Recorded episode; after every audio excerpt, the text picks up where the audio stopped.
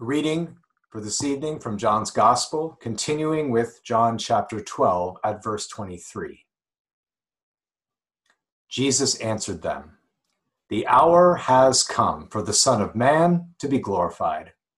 Truly, truly, I say to you, unless a grain of wheat falls into the earth and dies, it remains alone. But if it dies, it bears much fruit.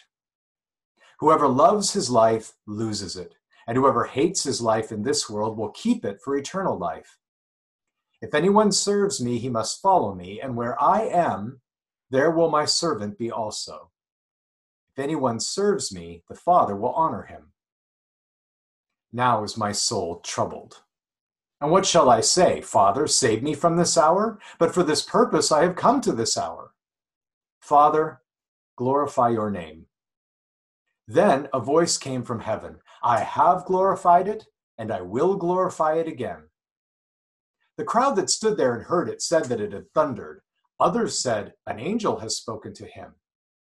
Jesus answered, This voice has come for your sake, not mine. Now is the judgment of this world. Now will the ruler of this world be cast out. And I, when I am lifted up from the earth, will draw all people to myself. He said this to show by what kind of death he was going to die. So the crowd answered him, We've heard from the law that the Christ remains forever. How can you say that the Son of Man must be lifted up? Who is this Son of Man? So Jesus said to them, The light is among you for a little while longer. Walk while you have the light, lest darkness overtake you. The one who walks in the darkness does not know where he is going while you have the light, believe in the light, that you may become sons of light. When Jesus had said these things, he departed and hid himself from them. Though he had done so many signs before them, they still did not believe in him, so that the words spoken by the prophet Isaiah might be fulfilled. Lord, who has believed what he heard from us, and to whom has the arm of the Lord been revealed? Therefore, they could not believe. For again, Isaiah said, He has blinded their eyes and hardened their heart, lest they see with their eyes and understand with their heart and turn, and I would heal them. Isaiah said these things because he saw his glory and spoke of him. Nevertheless, many, even of the authorities, believed in him. But for fear of the Pharisees, they did not confess it so that they would not be put out of the synagogue for they love the glory that comes from man more than the glory that comes from God. And Jesus cried out and said, Whoever believes in me believes not in me, but in him who sent me. And whoever sees me sees him who sent me. I have come into the world as light, so that whoever believes in me may not remain in darkness.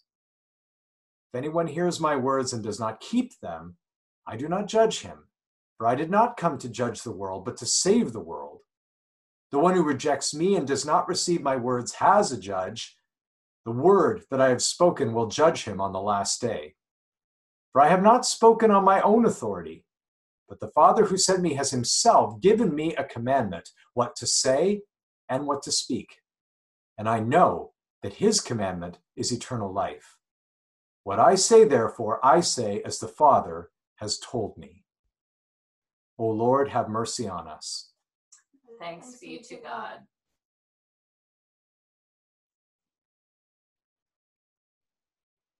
And so John writes Though Jesus had done so many signs before them, they still did not believe in him. So that the words spoken by the prophet Isaiah might be fulfilled Lord, who has believed what he heard from us? From almost the very beginning of John's gospel, everyone's been concerned with signs.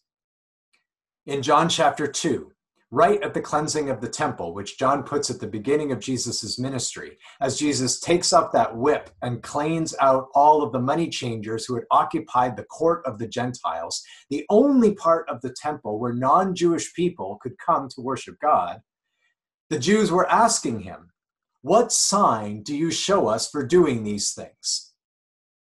And then in John chapter 6, verse 30, after Jesus has changed the bread and the fish enough to feed 5,000 people, plus women and children, and walked on water and stilled the storms, again they said to him, Then what sign do you do that we may see and believe you? After the course of all of John's gospel, after the curing of the blind man, after the healing of the paralyzed man, after the raising of Lazarus from the dead, now we finally come to the point of saying, This man does too many signs. And with so many signs, they still did not believe him. Yesterday, or on Sunday, two days ago, we talked about how the raising of Lazarus only seemed to divide people more Every time we think, well, if only God would come into the world and, and walk through the emergency wards and, and the ICU units and say, you don't have COVID 19 and you don't have COVID 19 and sends everybody home, then in that moment, everybody would believe in God. Once more, the churches would be filled, everybody would rally to Christ. And yet, the raising of Lazarus demonstrates that that is not how the signs work. It's never enough. There are never enough signs. And in fact, the signs can often be a reason for rejecting God, not believing in Him. Signs cannot save. This is what Paul is trying to get at in our reading from 1 Corinthians. The Jews seek signs, but what good did they do? Now, of course, the church finds itself among the Goyim, the Gentiles, the non Jewish people, the atheists and agnostics and Hindus, and everybody who is of a non Christian persuasion. These are the people looking not for signs, but for wisdom. They're looking for that smart way of approaching the world. The problem with wisdom is it's never well received unless the heart is ready first to receive it.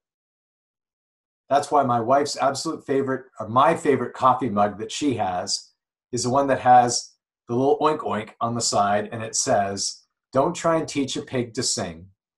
It wastes your time and it annoys the pig. The point of that being that we bring the wisdom of Christ to the world. We may not have the signs, but we are able to take the signs that he did 2,000 years ago and proclaim them. And not only that, but share the wisdom that comes from Genesis 1 1 all the way through the end of Revelation many passages of which we will hear at the Easter Vigil. But these aren't enough either. And so, if it's not by signs that people are saved, and it's not by wisdom and eloquence the people are saved, then what will bring people back to relationship with God and with each other? Well, you already know the answer. The answer is Christ. We preach Christ crucified, stumbling block to Jews, foolishness to Gentiles, but to those of us who are being saved, the power of God. As a Christian, you then are relieved of the burden of having to perform great signs and miracles and wonders before people that they might have faith. You're equally relieved of the burden of having to go and have all of the eloquence and wisdom of a great 12th or 13th century Francis of Assisi or St. Dominic or the abilities of a great apologist to be able to convince people of the reasonableness of the Christian faith. Our calling is simply to go to people and proclaim the one who is the light of the world. Proclaim the one who was lifted up on a cross that he might draw all people to himself. In the name of Jesus Christ. Amen. Amen.